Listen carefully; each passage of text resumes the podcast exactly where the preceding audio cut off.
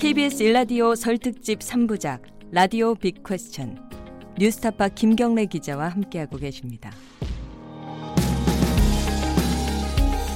네, 김경래 최강 시사 설특집 3부작 라디오 빅 퀘스천 사랑은 해답이 될까? 어, 여기서 해답을 찾아야 되는데 가능할지 모르겠습니다. 이성욱 작가님 그리고 서울대학교 사회학과 장덕진 교수님 함께하고 계십니다. 앞선 시간에서 어, 장덕진 교수님이 어, 이 젠더 갈등을 해결할 수 있는 방법이 구체적으로 있긴 하다. 물론 그게 완전한 해결은 아니겠지만 시작할 수 있는 단계가 있다. 최소한의 어떤 합의할 수 있는 그게 이제 차별금지법이 될 수도 있고요. 그런 어떤 해결 노력을 기성세대가 해야 되는 건데 아무도 안 하고 있다. 지금 현재로서는. 여기까지 말씀을 하셨는데 두 번째가 있다고 하셨어요. 어떤 얘기? 예, 그게 무슨 어 젠더 갈등의 구체적인 해결책이라고 말씀을 드린 건 아니고요. 네. 우리가 이제 이걸 제대로 이해를 해야 해법을 찾을 테니까 네. 좀 어, 다양한 측면들을 제대로 이해해 보자는 말씀이었고요. 예. 굳이 얘기를 하라고 하시면 이제 두 번째는 이런 겁니다. 우리가 어, 양쪽이 정면으로 충돌하고 있는 것처럼 보이잖아요. 네. 근데 꼭 그렇지는 않은 것이요. 이게 음, 정의와 공정이 충돌하고요. 네. 그러니까 정의와 정의가 충돌하는 게 아니에요. 혹은 정의와 불의가 충돌하는 게 아니에요. 예.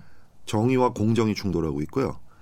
거시적인 진단과 구체적인 사례가 충돌하고 있어요. 음. 대체로 보면 다수 집단이거나 혹은 가해자거나 이런 사람들이 있고 소수 집단이거나 혹은 피해자거나 이런 사람들이 있잖아요. 소수 집단 피해자에 속하는 사람들은 정의를 얘기하게 돼요. 자기가 불의를 겪고 있다고 네. 생각하니까. 예. 자 그래서 이거에 대한 변화가 이루어지려고 하면 다수 집단에 속했는데 자기는 가해한 적 없다고 생각하는 사람들 당연히 있지 않겠습니까? 예, 예. 이 사람들 입장에서는 공정을 얘기하게 돼요. 음. 왜 나는 아무것도 안, 아무 잘못하지 않은 나한테 왜 이러느냐? 음. 라는 공정을 얘기하게 되는 거죠. 그래서 지금 어, 정의와 공정이 부딪히고 있고요. 다른 한편으로 여성들이 지적하는 것은 사실은 대부분이 어, 한국 사회의 현실에 대한 거시적 진단과 대책 예. 이런 것을 얘기하고 있다면 남성들이 얘기하고 있는 것은 구체적 사례를 얘기하고 있어요. 아. 뭐 그, 런 진단을 하는 것까지는 좋은데 나는 그런 거 한 적 없음. 음. 나는 뭐 가부장적 권위 누려본 적도 없고 난 성희롱 해본 적도 없고 근데 나한테 왜 그래 이런 얘기를 하고 있는 거예요. 네. 그래서 이게 충 부딪히는 지점을 면밀하게 파악을 해야 대책이 나온다는 거죠. 잠깐 그런 생각이 드네요. 이게 이, 이런 갈등들이 아까 이선옥 작가님이 이 페미니즘이 이 진부의 자장 바깥에 지금 놓이게 됐다. 자장을 벗어났 벗어났다라고 예. 얘기하셨는데 그 얘기로 생각을 해보면은 장덕균 교수님이 뭐 사실 이런 갈등들을 해결하는 뭐 여러 가지 주체 중에 하나가 뭐 정치 아니겠습니까, 그죠? 정치가 해결을 하는 건데 지금 이 갈등에 대한 손익 계산이 잘 안 돼 있다 정치가 그래가지고 어 누가 이득을 볼 것인지 잘 모르겠다는 거예요. 그래서 일단 놔둬보자. 그 아까 말씀하신 뭐 차별금지법 이런 것들이 일종의 여러 가지 해결책 중에 하나일 수 있잖아요. 그거는 건드려봤자 손해니까 일단 네. 놔둬보자. 그러니까 어, 적극적으로 아무도 나서지 않는 굉장히 이상한 상황. 이게 이제 예컨대 진보의 자장 안에 실제로 있다면은 진보에서 열심히 나서겠죠. 근데 그러지도 않잖아요. 그런 음, 생각이 어떻게 제가 드네요? 어떤 생각이 들었냐면요. 네. 이문 어, 이 여성 문제를 바라보는 시각이 현 정부의 많은 정치인들이나 네. 이분들이 어쨌든 어, 상대방인 그 야당에 비해서 상대적으로 더 어쨌든 네. 진보적이고 인권 의식이 더 낮다고 분류가 되잖아요. 예. 현재 여당이 음. 그렇기 때문에 오히려 더 이 뭐 남성들의 얘기나 남성들의 주장을 그걸 선생님 말씀하신 대로 면밀히 들여다보기보다는 네. 이 여성들의 주장 이것은 우리의 정책 목표와 일치한다. 우리 정부가 지향하는 가치와 방향이 맞다라는 그런 생각이 들고 아까 전 선생님 말씀 들으면서 해결을 오히려 말씀을 하신 것 같아요. 선생님 말씀 중에 누구에게든 쌍방에게도 우리는 동료 시민을 서로 혐오해서는 안 된다. 이게 정말 가장 최소한이면서 가장 정확한 저는 규범이라고 생각해요. 근데 그것이 처음부터 붕괴됐기 때문에 왜냐하면 한쪽 성별에서 한쪽 성별로 가하는 거는 한쪽은 용인되고 한쪽은 용인이 안 되고 이거 자체가 불공정하다는 거죠. 근데 혐오라는 걸 가지고 얘기하면서 어떤 동료 시민에게는 이건 해도 돼. 어떤 시민은 이건 안 돼. 어떤 시민 이건 정당한 운동이야라고 할 때 보편적인 규범으로 그걸 대중들이 수용할 수 있겠느냐는 거예요. 그런 최소한의 규범에 대한 합의를 지금이라도 저는 좀 가져가는 게 선생님처럼 말씀을 해주시는 게 저는 필요하다고 생각하고요. 아까 김경래 선생님 말씀하셨듯이 음. 그런 아, 과격한 아니고 어, 과격한 어떤 예. 운동 방식 예. 전에도 있지 않았느냐 이런 얘기 예. 하시는데 그 운동 방식이 예전처럼 그런 공권력 부당하게 시민들의 권리를 침해하는 공권력을 향하는 게 아니라 이건 동료 시민을 향하기 때문에 문제인 거예요. 음. 그 대상이 틀렸다는 거예요. 그래서 음. 이거를 저는 지금이라도 선생님이 면밀히 들여다봐야 된다는 것 중에 하나라고 생각해요. 그 면밀함 안에 우리가 이런 걸 다 놓치고 있지 않나 그런 생각이 많이 들었어요. 예, 대한민국 헌법 1조 1항에 대한민국은 민주공화국이다라고 돼 있잖아요. 네.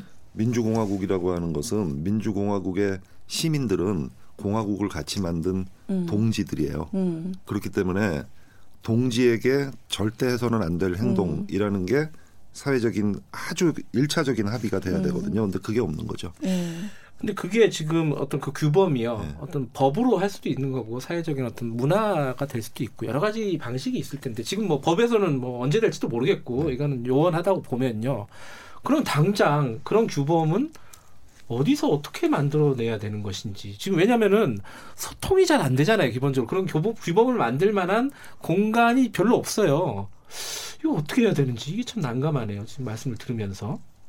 일단 법이 언제 될지 모른다는 게 한편으로는 현실이기도 한데요. 예. 다른 한편으로는 좀 우리가 그렇게 얘기하는 건 무책임하거나 아. 혹은 어, 정치인들의 무책임을 방조하는 것 아닌가. 아하. 왜냐하면 예. 어, 이거야말로 민주공화국에서 가장 먼저 해야 할 네. 일인데 정치적인 이유로 혹은 정략적인 이유로 안 하고 있는 것을 언제까지 우리가 현실이라는 이유로 용인해 줄 것인가? 예. 국회의원들은 기회만 있으면 한 사람 한 사람이 헌법 기관이라고 말하면서 음. 그 권위와 엄중함을 강조하잖아요. 네. 근데 헌법에서 제일 먼저 1조 1항에 규정하고 있는 거 안 할 거면 헌법 기관이란 말 뭐하러 합니까? 음. 그러니 우리가 아 이거 현실적으로 이건 어려운 일이야라고 어, 더 이상 봐주지 않았으면 좋겠어요. 음. 음. 선생님 차별금지법이 제정되면 이 문제가 많이 해결이 될 수 있을까요? 왜냐하면 어, 모든 범주에 모든 카테고리에 음. 어, 어떤 범주에 속한다는 이유만으로 어떤 사람도 차별할 수 없게 되니까 음. 어, 저는 이 문제의 상당 부분은 해결될 수 있을 네. 거라고 생각합니다. 그러니까 혐오 표현 하나 가지고 예를 들어본다면 네. 지금도 현행 법으로도 혐오 표현은 모욕죄나 명예훼손죄 해당이 돼요. 그건 성별 불문하고 그래 실제로 처벌 받거든요. 예, 예. 그래서 이게 차별금지법 제정으로 지금 성별 갈등에서 일어나는 서로에 대한 혐오가 해소될 수 있을까? 저는 이런 의문이 좀 들더라고요. 근데 이제 모욕죄 같은 경우는 네. 어, 또 이 피해자가 직접 고소를 해야 되고 이런 부분이 있는데 뭐 차별 갈등 어, 차별 그 방지법 같은 경우에는 다른 어떤 방식으로 어, 규제를 할 수도 있는 건 아닐까라는 생각은 들고요. 음, 저는 법도 그런데 예. 어쨌든 상당히 문화 운동의 양식으로 지금 많이 가고 있고 뭐 일각에서는 이게 뭐 거의 문화 대혁명에 버금가는 되게 네. 문화적인 격변기다 이런 얘기도 하는데 그래서 아까 선생님 말씀하실 때 건법 일조 얘기하셨는데 저는 이렇게 성별이든 혹은 뭐 인종이든 종교든 네. 이런 것에 차이를 계속 강조하는 방식의 운동보다는 그들 집단의 정체성을 가지고 그들의 권리를 고유하게 보장해야 된다 이런 접근보다는 저는 오히려 동료 시민으로서 동질성을 계속 강조하는 그런 문화 운동이나 캠페인이 좀 있었으면 좋겠다는 생각이 들더라고요. 근데 그게 안 되고 있으니까. 그러니까 예. 생각하는 어쨌든 이런 얘기를 하고 음. 글로도 쓰고 이런 얘기를 하는 사람이 많아져야죠. 근데 제 제가 지금 좀 어, 계속 좀 뭐랄까요? 가슴 한쪽이 좀 찝찝한 부분이 뭐가 있냐면요. 그 부분이 아직 그 서로 간의 생각을 확인을 못 해본 것 같은데요. 이 우리가 계속 그 단어를 쓰지 않았습니까? 혐오라는 단어를 쓰고 여혐 남혐 이런 단어들을 썼어요. 근데 어 페미니즘 쪽에서는 어, 남혐이라는 건 있을 수 없다. 사회적인 약자를 어떻게 약자가 강자를 소수가 다수를 혐오할 수 있느냐. 그거는 어, 성립되지 않는 단어다라는 네. 어, 시각들이 분명히 존재하고 그런 방식의 표현들이 많이 늘고 있어요, 사실. 근데 그거를 어떻게 바라봐야 되느냐. 요게 저는 개인적으로 이 이쪽 그 어떤 젠더 갈등이라든가 페미니, 페미니즘이라든가 이쪽 부분에 제가 많이 어두운데도 불구하고 그 부분은 항상 이런 사건들 볼 때 헷갈려요. 물론 이게 정답이 있는 건 아니지만은 어, 이선옥 작가님이나 장덕진 교수님은 어떻게 생각하는지 좀 궁금해서 이런 거 말하면 너무 좀 이제 나중에 후폭풍이 있을까요? 먼저 이선옥 작가님이 좀 말씀해 주세요. 저는 그 말은 틀렸다고 생각합니다. 명확하게. 어떤 말이 예, 남성 혐오는 존재할 수 없다. 이 말은 틀렸죠. 남성 혐오 존재하죠. 존재한다. 당연하죠. 음. 존재하고 성립도 하죠. 근데 그 말을 계속 어떤 논리로 주장을 하느냐면 네. 남성 여성이 남성에 대해서 하는 혐오는 실제적인 위협으로 귀결되지 않는다. 이게 논리예요. 그렇죠. 근데 지금 이수혁 사건만 해도 보세요. 쌍방 간의 몸싸움도 하고 폭행도 일어나고 뭐 미국 같은 경우도 증오 범죄 흑인이 백인을 대상으로 한 증오 범죄도 처벌 받습니다. 아, 이게 아, 예, 처벌받은 음. 사례도 있고요. 그래서 증오나 혐오의 양상을 봐야지 이것이 특정한 성별이 특정한 성별을 향해 하는 건 성립되지 않는다는 논리는 저는 이제 운동 진영에서 계속 특히 진보 진영에서 그 논리를 많이 사용하는데요. 근데 이걸 왜 하지 않는다고 계속 어, 우기는지. 근데 어떤 개별적인 범죄는 존재하는데 범죄라든가 어떤 케이스는 그게 존재하지만 혐오 범죄인데 그게 아니라고 할 수 있는 근거가 어디 있어요? 개념으로 네. 규정할 수 있느냐 이 부분이 또 헷갈리는 부분 중에 하나예요. 장석진 교수님은 어떻게 생각하세요? 지금 일어나고 있는 일들이 네, 장석진 교수님 결국은 어떤 식으로든 변화를 만들어낼 거예요, 그죠? 어, 어떤 변화가 될지 얼마나 큰 폭의 변화가 될지는 겪어봐야 알겠으나 어찌됐건 네. 어떤 식으로든 변화를 만들어낼 겁니다. 네. 그러면 변화의 과정에서 네. 진짜 치열한 어, 전쟁은 언제 일어나느냐면요. 지금 일어나는 게 아니라 네. 제도화 단계에서 일어나요. 음. 자 이거로 인해서 법이 바뀌거나 이미 판례가 바뀌고 있죠. 네. 새로운 법이 생기거나 뭐 무슨 관련된 규정이 바뀌거나 이게 진짜 심각한 제도화 전쟁이에요. 그러면 어, 제도화 단계에 가서는 대다수의 국민을 설득할 수 있는 힘이 있어야 됩니다. 음. 운동 단계에서는 어, 그런 식의 해석을 할 수도 있어요. 음. 남혐은 존재할 수 없다라는 음. 해석을 운동 단계에서는 할 수 있어요. 네. 그러나 진짜 변화를 만들어내고 싶다면 음. 제도화 단계에서 대다수의 국민을 설득할 수 있는 힘이 있어야 되거든요. 네. 근데 방금 말씀하신 그 논리는 그런 대다수의 국민을 설득할 수 있는 힘을 가지기는 어려울 것 같아요. 음. 아. 네, 저 그래서 제 계속 동질성을 강조하는 네. 방식의 운동이 좀 필요하다. 우리 모두 다 동료 시민이고 민주공화국을 살아가는 동지다. 아까 동지라고 얘기해서 되게 좋았어요. 아, 네. 약간 올드한 표현 아닌가요? 그러니까. 자꾸 이렇게 차이를 음. 드러내고 강조하는 것보다는 그걸 더 강화해야 하지 않을까. 그런 생각이 듭니다. 그게 이제 사실은 그러면은 지금 장, 장 교수님 말씀에 이선옥 작가님도 굉장히 공감하시는 건데. 네. 왜냐면 거기에 묶여서 계속 해결이 안 되는 거예요. 근데 그 말씀이 그 전제가 있었잖아요. 이 제도화 전에 운동회 단계에서는 할 수 있는 전략이다. 라고 얘기한다면은 어, 지금 한국 사회, 뭐 특히 한국 사회에서 여성의 위치라는 게 아직도 사회적인 약자임에는 저는 뭐, 또 시각이 여러 가지 차이는 있겠지만은 상대적인 약자임에는 저는 분명하다라는 생각은 있어요. 근데 그런 단계에서는 그러면 이런 전략들도 그러면 일정 부분은 어, 사회적인 공감을 얻을 수 있지 않겠느냐. 물론 그게 과, 정도의 문제이긴 하겠지만 일정 정도는 아까 말한 뭐 남혐은 없다. 라고 규정을 하고 물론 이런 범죄와는 또 다른 부분인데 근데 뭐그 여자는 남자를 때릴 수 없다 이런 건 아니잖아요.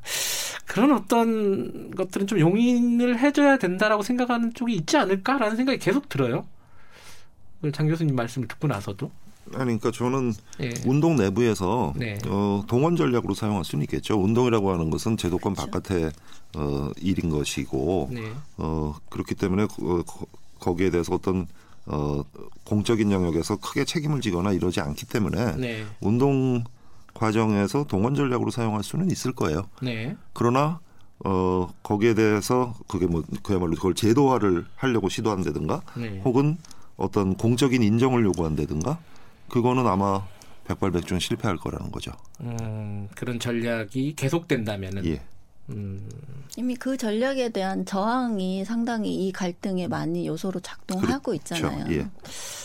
그러니까 예컨대 그런 거 아니겠습니까? 그 그런 개별 사건도 있지만은 그런 개별 사건으로 예컨대 몰카 사건 그 이제 누드 모델 남성 누드 모델의 몰래 카메라 사건이 일어나고 나서 여성들이 해화역에 수만이 모였잖아요. 사실 연인원으로 쭉 누적 인원으로 따지면 뭐 주최 측 추선으로는 뭐 30만이 넘었다. 음. 뭐 이런 얘기도 있고 하는데 물론 이게 약간 사실관계 오인된 부분들은 있다고 봐요. 있다고 보지만은 그런 부분에서 이렇게 추동된 여성들이 그렇게 많다는 것 자체를 우리 사회에서 무시할 수 있는 것인가 과연 이게 제도권 바뀌니까 일단 놔둬보자라고 하는 태도도 아닌 것 같은데 그 여성들이 왜 그렇게 뛰쳐나왔는가 이거는 뭐 여러 측면에서 볼 수 있겠죠. 저는 어, 정말 왜 이 시기에 객관적으로는 그렇지 않다라는 뭐 경찰 수사 과정이나 뭐 통계나 이런 것들이 다 근거로는 있지만 어쨌든 그 통계 근거가 있어서 여성들의 분노를 잠재울 수 있는 건 아니죠. 분노나 음, 공포 그렇죠. 같은 게. 그래서 여성들이 그 뛰쳐나와서 그 시위를 벌이는 자체를 네. 조롱하거나 사실관계를 오인해서 나온 되게 왜곡된 근거에 의한 잘못된 행동이다 저는 이렇게 보는 시각에 대해서는 동의하지 않아요. 어찌됐건 아, 예. 그 정도의 수만 명이 된 여성들이 거리로 나와서 네. 자신의 뭐 안전이나 혹은 성범죄에 대한 피해를 호소할 때 귀 기울여야죠. 귀 기울여야 되는데 그 과정에서 저는 이제 만들어진 공포가 있다고 봐요.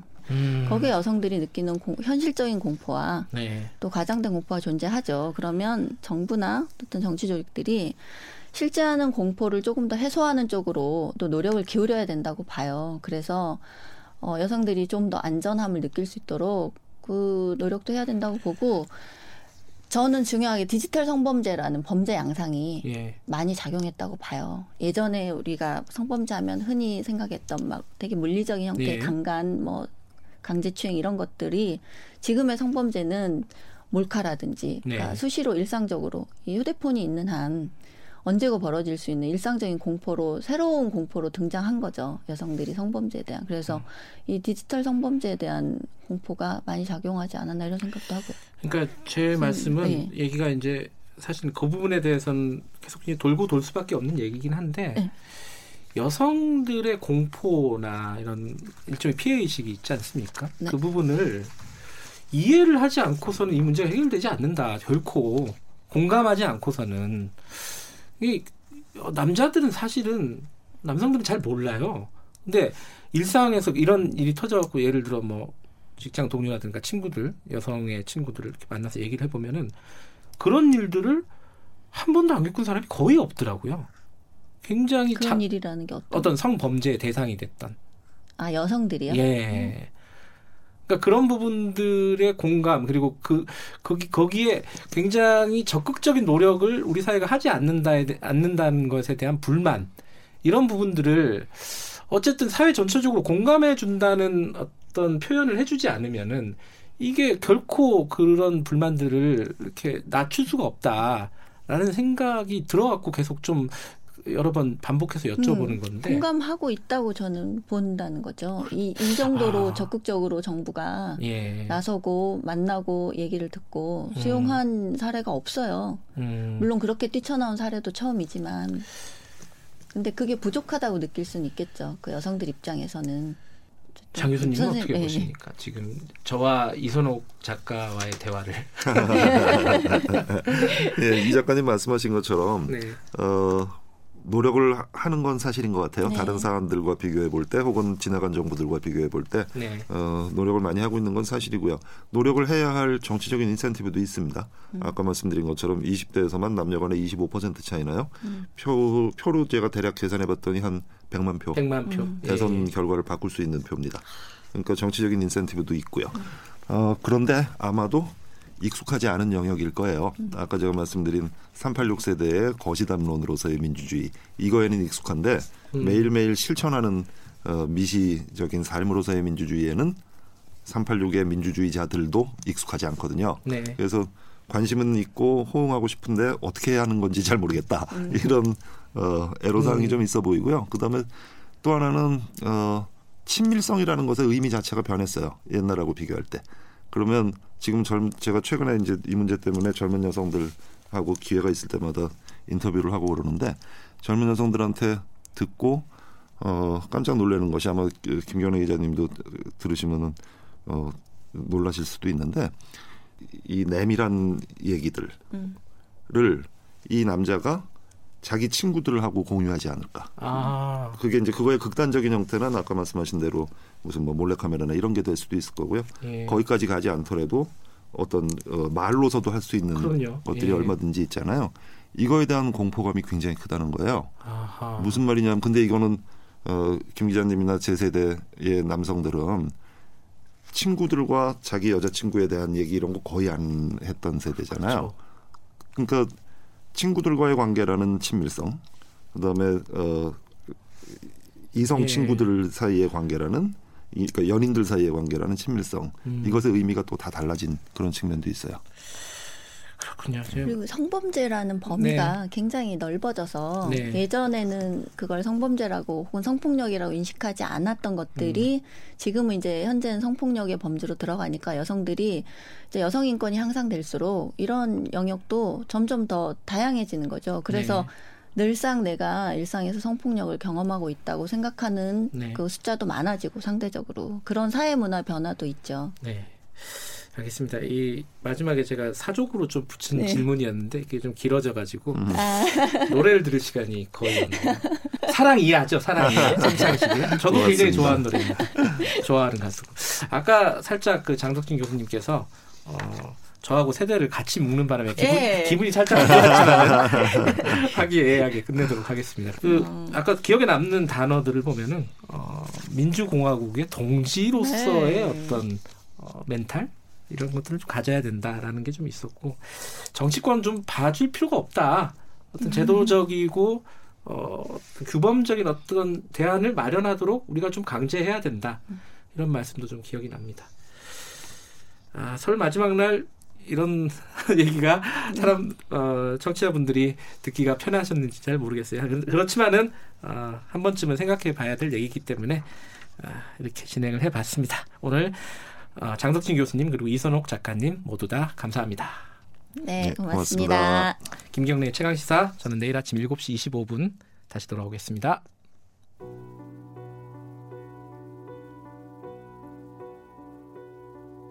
당신은 누구시길래 이렇게 내 마음